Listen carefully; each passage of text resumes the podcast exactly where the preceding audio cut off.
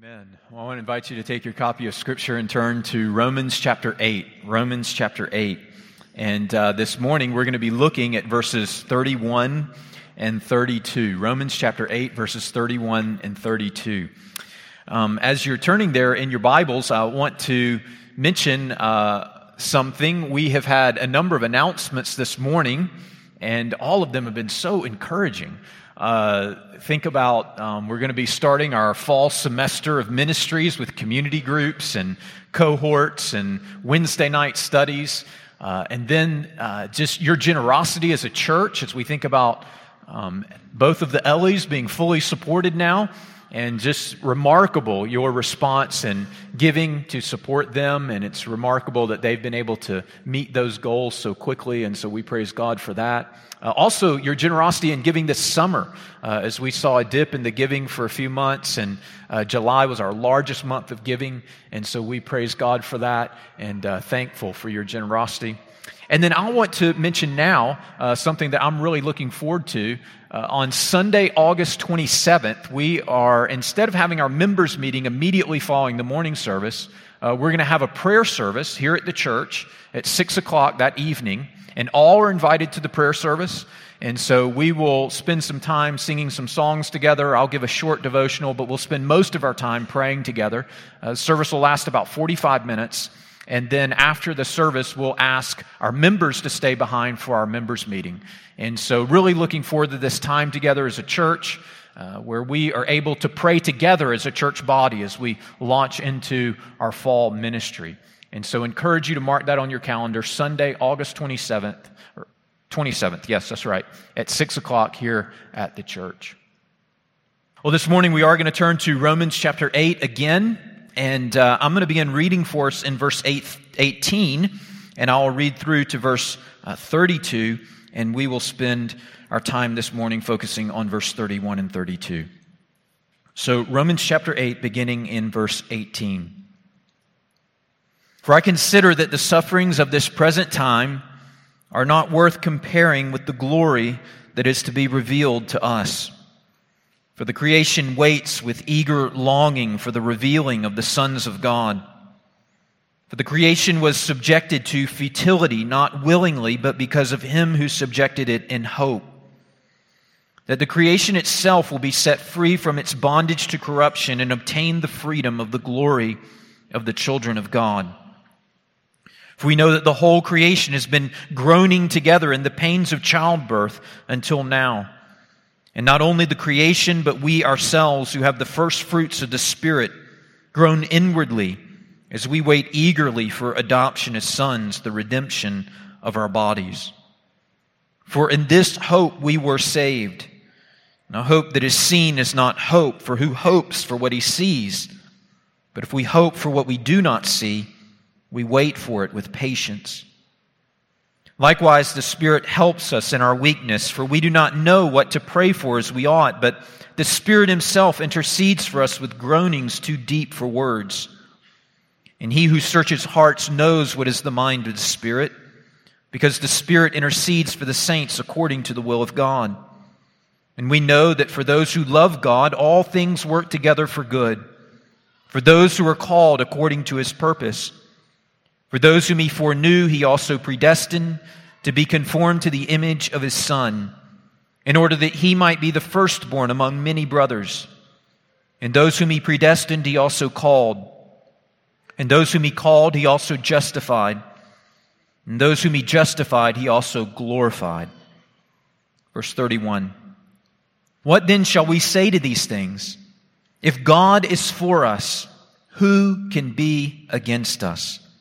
He who did not spare his own son, but gave him up for us all, how will he not also with him graciously give us all things? Amen. Let's go to the Lord in prayer, okay? Let's pray. Father, we thank you and praise you for your word and for the promises of the gospel. We pause again to acknowledge our need for you, and we ask that you would lead us and guide us in these moments as we consider your word. Speak to us by the power of your Spirit, and through your word we pray. And it's through Jesus Christ our Lord we ask it. Amen. Well, when I was in high school, uh, one of my close friends and I were in the same Sunday school class, and his father taught the Sunday school class. And years later, after we had long ago moved on from that class, I ran into his father, and we spent a little bit of time catching up, and I was telling him what was going on in my life and some of the things that I was doing at that time. And I remember him responding to me and saying, Bert, I just want you to know that I am for you. I'm on your team. I'm cheering you on. I'm for you and I'm for your success. And if there's anything I can do in the future, you let me know. He made that statement to me maybe 25, 30 years ago, and I still remember it today. Some of you know and have known the blessing of someone being for you, the life giving experience of someone saying those words to you. I remember when he said that to me. It was invigorating, it was inspiring, it was encouraging. Some of you have known that experience, others of you have not.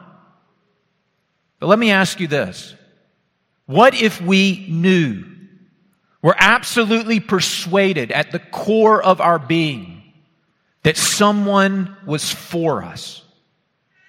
And not just anyone, but the God of the universe that He was for us, that He was all in, that He would never be against us. In all our joys, when we pass the test, when we get engaged, when we make the team, when we find out that we're pregnant, when we receive the promotion, and in all our sorrows, in all our difficulties, when we struggle in school, when we feel like we don't fit in and there's nowhere that we really connect. When our marriage is falling apart. When our child gets sick. When we lose our job. What if we knew beyond a shadow of a doubt that God is for us? In the good and the glorious, and also in the bad and in the ugly. Oh, my friends, what different people we would be. Can you imagine? Can you imagine what different people we would be? More content, more resilient, more bold, more joyful, more at peace. And this is the glorious gospel truth that Paul takes up in our passage that God is for us, that He's all in, that He's got our back, that He will never be against us in Jesus Christ. As we consider this truth this morning that God is for us, I want us to see it from three different perspectives in our text. First, we will consider God is for us a truth observed. Secondly, God is for us a reality demonstrated. And third, God is for us a hope experienced. So a truth observed, a reality demonstrated, and a hope experienced. First of all, God is for us a truth observed. Look there in verse 31, we read these words. What shall we say to these things? If God is for us, who can be against us? Now, this first question here that we read, what shall we say to these things, is actually a rhetorical device that Paul uses several times in his letter to the Romans, and he uses it to wrap up one discussion. So he's been talking about something, and he uses this question to kind of conclude one section and then launch into another section in which he'll consider the implications of what he's just talked about. And so, that in some ways is what's happening here. Now, there is some debate that when Paul asks this question, what shall we say to these things? There is some debate over what Paul means by these things. In other words, how far is Paul wanting us to go back? How far back is Paul referring when he refers to these things? Some people believe that Paul is referring all the way back to the beginning of the letter, Romans chapter 1 verse 1 and everything that he said up to this point. Some people think no, Paul is just referring back to Romans chapter 5 up to what he said to this point. Others believe it's in a, you know, within Romans chapter 8 itself that he's referring back to these things. Now, we may not know exactly how far back Paul wants us to go when he refers to these things, but we can know for sure that Paul has at least in mind the immediate context of what he has just said. In particular, in Romans chapter 8, verse 28 through 30. I preached this text a few weeks ago. Do you remember the essential message that Paul was communicating in verses 28 through 30? Paul there teaches us that God, by his sovereign and certain and unalterable purpose, he will work all things together for the good of us being conformed to the image of Christ and to ensure our eternal salvation. It was in those verses that Paul lays out what we refer to as the golden chain of salvation. You remember the ideas of foreknowledge and predestination and calling and justification and glorification. And each one of these are like links in the chain of salvation. And it's an indestructible chain. Each one is linked to the other. So those whom he foreknows, he predestines. And those whom he predestines, he calls. And those whom he calls, he justifies. And those whom he justifies, he glorifies. In other words, God's purpose to save us is immutable, it's unchangeable, it's certain, it's reliable. And now, as Paul has reflected on these ideas, we read his response in chapter 8, verse 31. He responds by saying, What then shall we say to these things? It's as though, as Paul has reflected on the gospel in these previous verses, and he's reflected on God's sovereign grace. It's as though God's sovereign grace is so stupendous, it's so extraordinary that Paul is left speechless, without words, dumbfounded. What then shall we say to these things? John Piper insightfully points out that Paul's answer to that question, what shall we say to these things, is to answer by saying, we say it again we say it again. Perhaps we say it from a different angle, or maybe with a different emphasis, or perhaps from a little bit of a different perspective, but we say it again. And it makes sense, doesn't it? In fact, this is what we'll see that the Apostle Paul does. It makes sense because oftentimes things that are most stupendous in this life, that in fact leave us on the verge of being speechless, are the things that are most worthy of repeating. You know, in many ways, that is what we do every Sunday morning when we gather together for Christian worship. We say it again and again and again. We repeat and glory in the good news of the gospel of Jesus Christ. And each time we may say it a little bit differently and a little bit from a different perspective and a little bit of a different emphasis and maybe a new insight, but we say it again and again and again. And the Bible's given us various forms in which we may express it. We may sing it in a song. We may voice it in a prayer. We may hear it in a testimony. We may celebrate it in baptism. We may remember it in the Lord's Supper. We may glory in it as the Word of God is preached. But we say it again and again and again. For there is nothing in all the world that is more worthy of repeating. And so this is what Paul does. Notice there in the text, he says it again. And this is how Paul says it this time. If God is for us, who can be against us? In other words, having reflected on God's unalterable purpose to save us in Romans chapter 8, verses 28 to 30, having reflected upon God's foreknowledge and predestination and his calling and his justification and his glorification, this is the truth that Paul discerns. This is the truth that he observes. If all of this is true, if God has known us and predestined us and called us and justified us and glorified us and purposed to save us before time, if all of this is true, then if God is for us, who can be against us?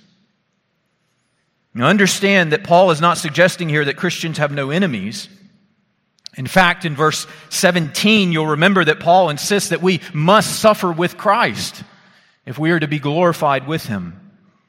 Or In verse 23, Paul speaks about the fact that living in this broken and fallen world, we groan inwardly as we wait adoption as sons. Or later on in verse 35 of the same chapter, Paul will identify tribulation, distress, persecution, famine, nakedness, danger, and sword as possible sufferings that the Christian will experience in this life. It's not that Christians have no enemies. It's not that Christians have no adversaries. In fact, the world and the flesh and the devil all conspire to destroy our souls and to rob us of the salvation that God has purposed to give us. In a very real sense, Christians have many enemies and fierce adversaries.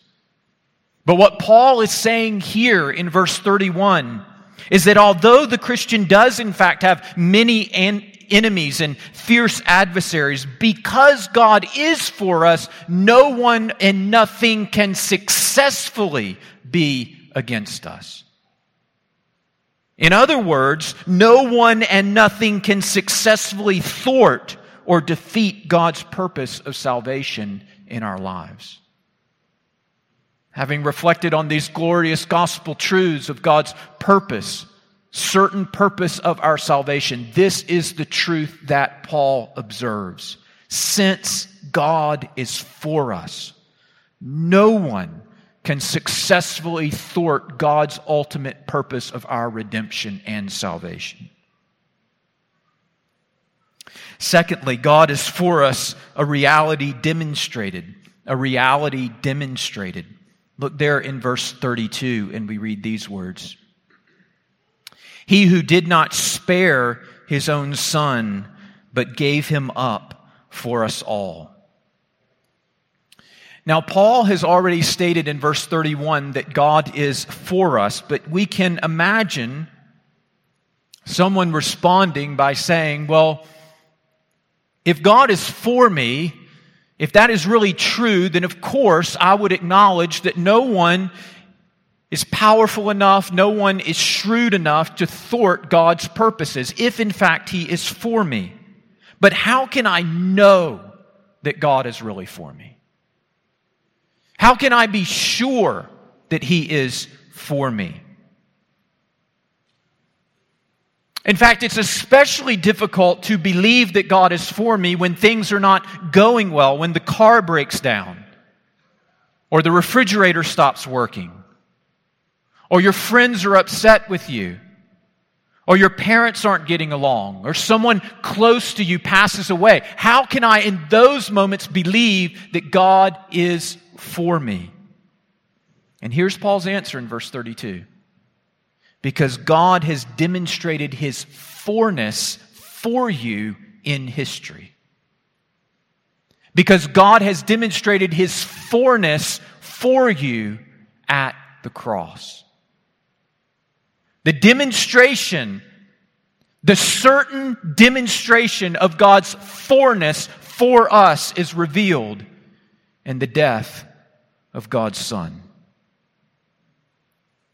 Now, notice this in verse 32. I want us to spend some time now just kind of settling in and considering this historical demonstration of God's love for us at the cross. And notice here in verse 32, notice how Paul articulates the Father's role in the death of the Son here in this verse. He uses two verbs to describe the Father's role in the death of the Son. The first verb is pheidomai. It means to save from loss or discomfort, to spare. And so we read there in verse 32, He, that is God the Father, did not spare. And it seems clear that Paul is making an allusion here. When he uses this verb, he uses it very intentionally to make an allusion to Abraham and the sacrifice of Isaac. You may know the story. Abraham was married to his wife Sarah, and they were unable to conceive. God made a promise to them that they would have a son. And they waited 25 years for God to fulfill this promise. God did, in fact, fulfill the promise, and they were gifted a child, Isaac. He was their only son. And not only was he their only son, he was the son of promise. In other words, God had made these promises to Abraham that he would make him a great nation, and that through him he would bless all the nations of the earth. But all the promises that God had made to Abraham would come through this son, Isaac.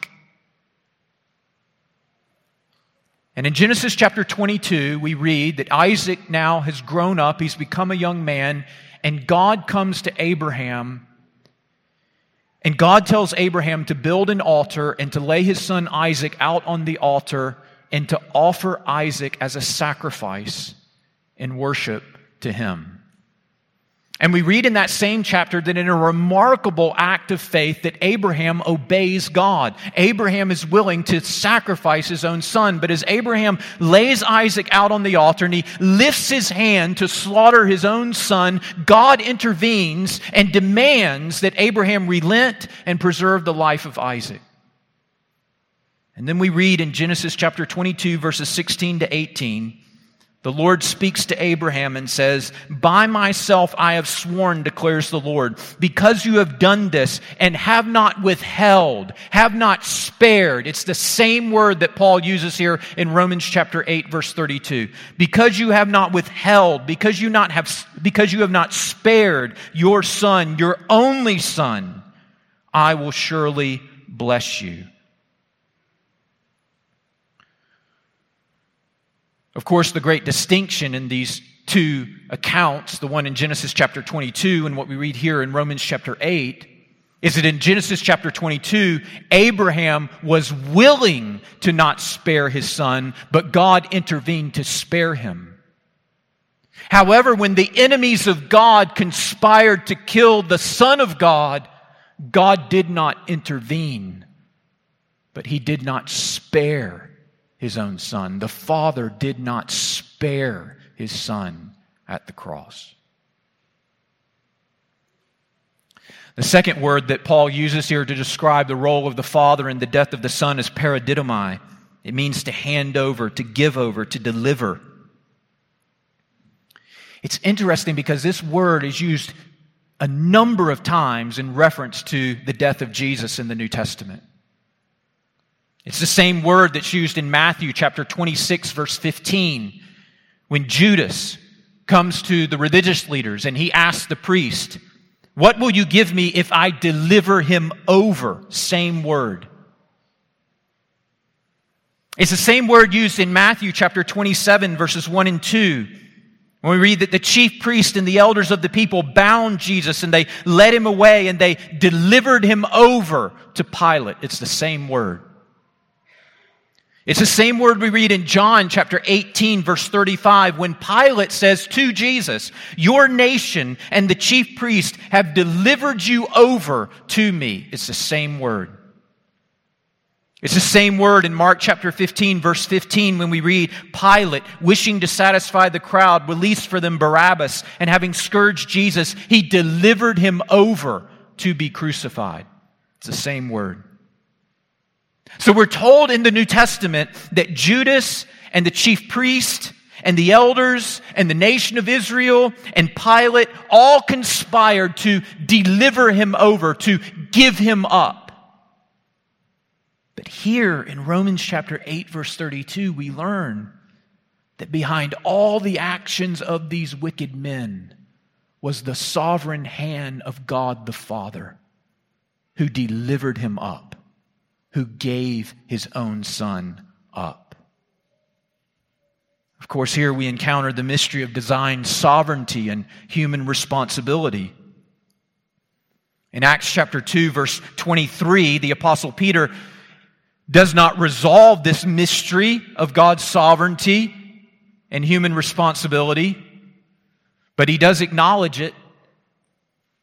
In that verse, he says, This Jesus delivered up. It's the same word that we've been referring to, the same word used in Romans chapter 8, verse 32. Peter says, This Jesus delivered up according to the definite plan and foreknowledge of God, God's sovereignty. Next statement, he says, You crucified by the hands of lawless men. Human evil, personal responsibility. So Peter is saying in the same verse here, The same statement. Jesus was crucified by lawless, wicked men. And behind those acts was a perfect, holy, righteous, sinless, sovereign God who did not spare his own son, but gave him up. In this way, we see that the death of the Son was ultimately the purpose of the Father. And what Paul is stating here is, is basically Paul is restating the astonishing words of the prophet Isaiah in Isaiah chapter 53, verse 10, when Isaiah wrote, It was the will of the Lord to crush him. He, that is God the Father, has put him to grief. So here we see in these two words the role of the Father in the death of the Son. He did not spare, but he gave him up. But now let's consider for a moment the Son. Who is the Son? He who did not spare his own Son. We know from the scriptures that the Father has many adopted sons. In fact, Paul told us in verses 15 through 16 that we have received the spirit of adoption as sons by whom we cry, Abba, Father. And the Spirit Himself bears witness that we are the children of God. So the Father has many adopted sons. But the Scriptures also teach us that the Father has only one begotten Son. Only one Son who is co equal co eternal, of the same divine essence and nature of God the Father. As Paul states in verse 29 of this same chapter, he is the firstborn among many brothers, or we could say he's the firstborn among many sons.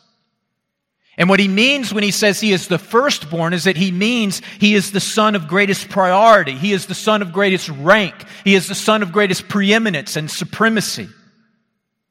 In this sense, he is God's only and unique son. And it was this son whom the Father did not spare, whom the Father gave up. Parents, you know the great agony that you experience if one of your children is hurt or mistreated or abused.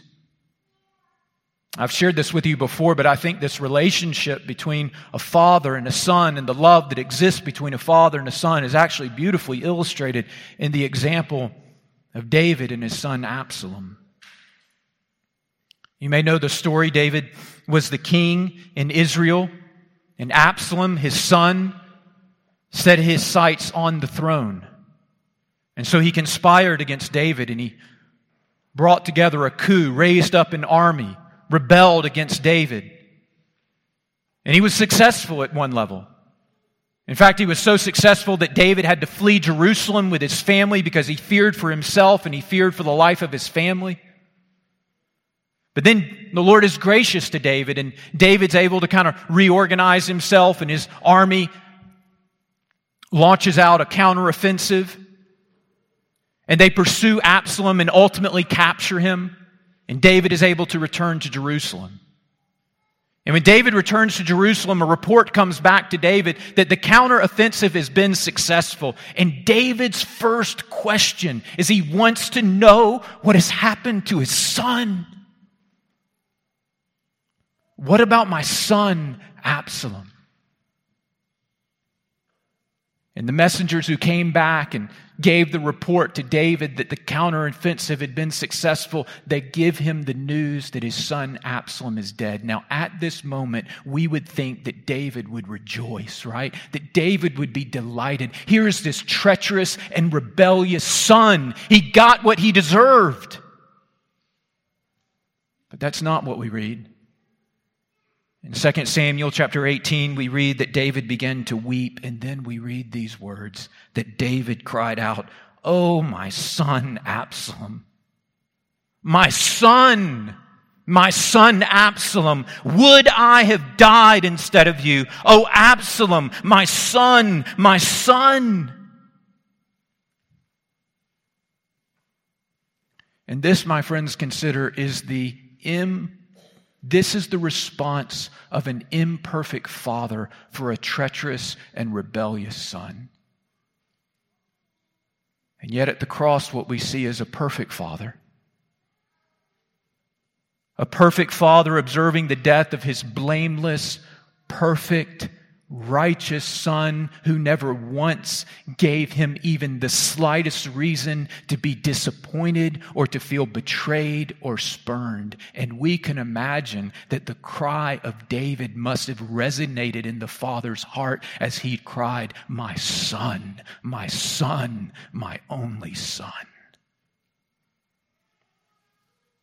In fact, the gospel writers record that as Jesus hung on the cross at midday when the sun is full and bright, that darkness fell across the land, an expression of the anguish of the Father's heart. My son, my son.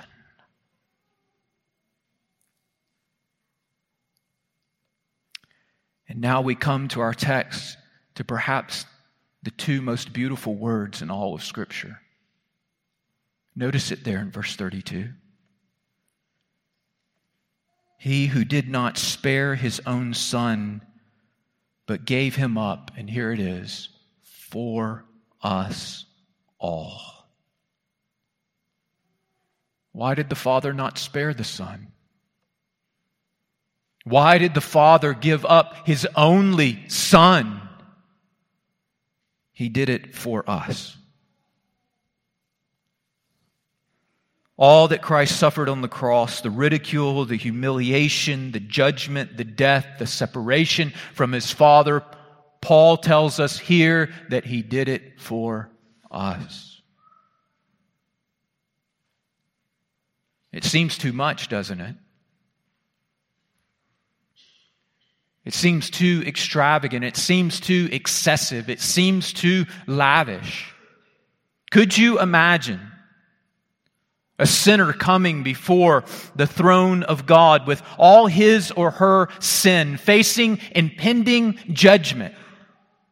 And that sinner looking up into the face of God and saying, I know I deserve your judgment. You have every reason to condemn me. But there is one way out of this. There is one solution. If you would simply give up your son, if you would allow him to be condemned, if you would allow him to be judged, if you would allow him to be cursed and crucified in my place, then that would solve the problem. Who would have the audacity to think of such a thing? Who would have the audacity to propose it to the Father? And yet, that is just what the Father chose to do.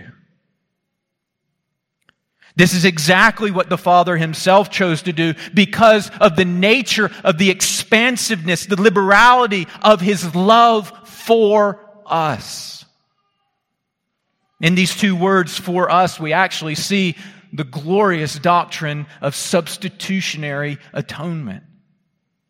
Now, those are two big words, but simply what it means is that Jesus at the cross, when he died on the cross, he died as a substitute in our place to offer the perfect atoning sacrifice for our sins. So he was our substitute. That's what substitutionary means. He died in our place. He died for us. And in so doing, he offered a perfect atonement a perfect sacrifice for our sins. So that if we trust in this sacrifice, if we trust in the Lord Jesus and receive this sacrifice for ourselves, then God forgives us. And He will be eternally committed to us in His Son, Jesus Christ. The prophet Isaiah again announced the purpose of Jesus' death and the glorious doctrine of substitutionary atonement some 700 years before Jesus was ever born. In Isaiah 53, verse 6, we read, All we like sheep have gone astray. We have turned everyone to his own way, and the Lord has laid on him the iniquity of us all. So, how can we know? How can we be confident that God is for us? This is Paul's answer. Because God has demonstrated his forness for us in the crucifixion, in the atoning death of his son. He has demonstrated his commitment to us in history, in time, and in space at the cross. Some of you know who Patrick Mahomes is. He's the quarterback of the Kansas City Chiefs. And um, arguably, he's the best quarterback in the league at this time. He's won two Super Bowls.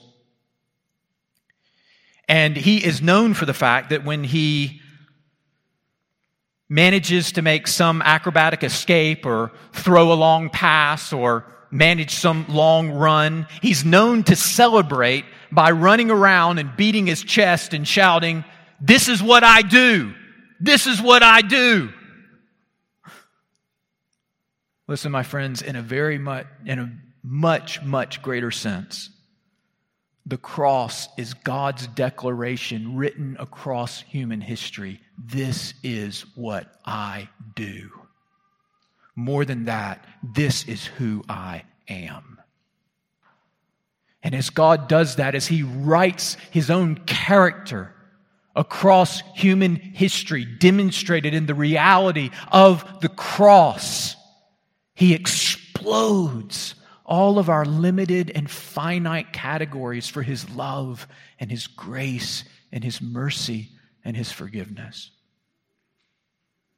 And we come to realize that His love for us is far more bold and far more expansive and far more boundless than we could ever imagine. And we come to realize that God really is, in ways that we could never fathom, for us and will never in Christ be against us.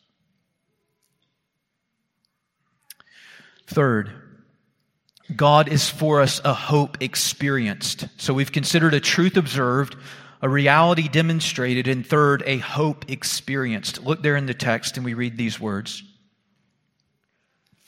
He who did not spare his own son, but gave him up for us all, here it is how will he not also with him graciously give us all things? Now, notice here in our text that Paul's argument in verse 32 is from greater to lesser. Okay, so he argues first for the greater, and then by virtue of establishing the greater, he then argues for the lesser. So the great dilemma in our salvation is whether God would be willing to sacrifice his own son in order to redeem us and to save us. That's the greater thing. But if God is willing to do that, if he's willing to even sacrifice his own son for our salvation, then this is the argument anything and everything else that he might give us is of lesser value. So, what is, in our text, what is the anything and everything else that God might give us? What is the all things that Paul speaks of here? How will he not also with him graciously give us all things? Well, the all things needs to be determined by the context. Let me just state up front that the all things here is not a reference to health and wealth and prosperity in the immediate. Rather, if we look in the context, we need to interpret all things here in light of what Paul has said in Romans chapter 8, verse 28, where Paul says there that God is working all things together for our good. And what is our good that he's speaking of in verse 28? We mentioned this several weeks ago when we looked at the text. The good that Paul has in mind here is the good that he explains in Romans chapter 8 verse 29, the very next verse. The good is God's good purpose to conform us to the image of his son. And the good is stated in chapter 8 verse 30 that we would experience final glorification. So, the good that Paul is speaking of, is that we would increasingly become like Jesus in this life and ultimately become like Jesus in the life to come, in his moral perfection and also with a new resurrected body like Jesus himself. So, do you see here Paul's logic?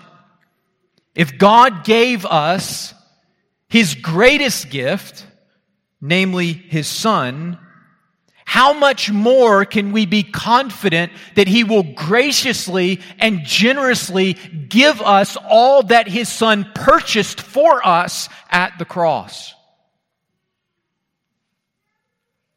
John Murray, the New Testament theologian, states it this way quote, The greatest gift of the Father, the most precious donation given to us, was not things. It was not calling, nor justification, nor even glorification. It was not even security. These are favors dispensed in the fulfillment of God's gracious design. But the unspeakable and incomparable gift is the giving up of his own son. So great is that gift, so marvelous are its implications, so far reaching its consequences, that all graces of lesser proportion are certain of free bestowment. End of quote. In other words, Paul has been talking about all these glorious gospel promises calling, justification, glorification. What Paul is saying here is could you imagine the Father giving up his Son for our redemption and then withholding the calling that brings us to himself? Could you imagine the Father giving up His Son at the cross and then withholding the justification that makes us right before God. Could you imagine the Father giving up His Son at the cross and then withholding glorification in which we are finally transformed and become like the Son Himself? It's unthinkable. If the Father has given His Son, then surely in the giving of his son, he guarantees all the promises of the gospel. He will call you to himself. He will justify you before the Father. He will glorify you for eternity. How will he not also give us graciously all things which would secure us being conformed to the image of his son and being eternally secure in his salvation? And this now is our hope as Christians that we experience. That in all things, the good and the bad, the highs and the lows, the joys and the sorrows, God is conforming us to the image of His Son and ensuring our final glorification. So, God is for us, a truth observed, a reality demonstrated, a hope experienced. Many people have heard of Martin Luther and the uh, prominent role that he played in the Protestant Reformation in the 1500s. But Kent Hughes actually tells the story of the relationship that existed between Martin Luther and his closest companion, who is named Philip Melanchthon. Luther once described their relationship the relationship that he had with Philip Melanchthon in this way. Luther writes, quote, I am rough, boisterous, stormy, and altogether warlike, fighting innumerable monsters and devils. I am born for the removing of stumps and stones, cutting away thistles and thorns, and clearing the wild forest. But Master Philip comes along softly and gently sowing and watering with joy according to the gifts which God abundantly bestowed upon him. You see, Luther, by natural disposition, was bold and assertive, might even say harsh. Melanchthon, on the other hand, although he was unusually brilliant, was gentle and reserved. And yet, what we find from the historical record is that through all the upheaval and turmoil and real threats of danger that accompanied the Reformation, these men's lives were in danger. Melanchthon all along remained steadfast and faithful by Luther's side. In fact, even to this day, Luther and Melanchthon are buried side by side at the Castle Church in Wittenberg, Germany. So, what was it that sustained? What was it that emboldened this gentle and reserved man as he walked through all the ups and downs and upheaval of the Protestant Reformation? Well, in all his lectures and in all his letters, this verse, Romans 8:31, was quoted more often than any other. If you look at Philip Melanchthon's lectures, if you look at his classes, you see this verse over and over and over again. If God is for us, who can be against us? In fact, he had this verse written out and placed on a wall in his study so that he could be repeatedly, consistently reminded of its truth. Finally, on his dying bed, a pastor came to Philip Melanchthon and he was reading scripture to him. And as Melanchthon was facing death, and this passage, this pastor was reading scripture to him, he came to Romans chapter 8, verse 31, and Melanchthon exclaimed from his deathbed, Read those words again. And the pastor read, If God is for us, who can be against us? And Melanchthon murmured, That's it. That's it. After a life of faithful service to the Lord in the face of death, Melanchthon was still claiming to, clinging to this truth. If God is for us, who can be against us? My friends, if we cling to this promise, we also, like Philip Melanchthon, will be a different people. More bold, more resilient, more joyful, more faithful, more at peace. If God is for us, who can be against us? Let's pray.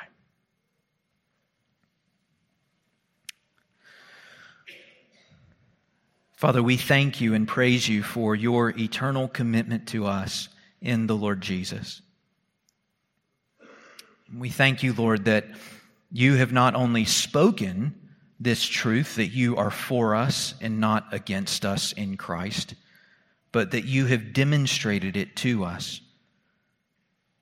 through the death of your Son on the cross. Lord, we confess that in our unbelief and the hardness of our hearts, that we are so oftentimes so resistant to believe this truth, so reluctant to hope in this promise. Lord, we pray that you would forgive us for our unbelief. Lord, we pray that you would ground us more deeply in this confidence that you are in Christ for us, all together for us, and eternally committed to us. As we come to take communion together now, Lord, we pray that as we reflect on the death of your Son, the Lord Jesus, that we would be filled with this hope, with this promise, that you are in fact for us. And it's through Jesus Christ our Lord we ask it.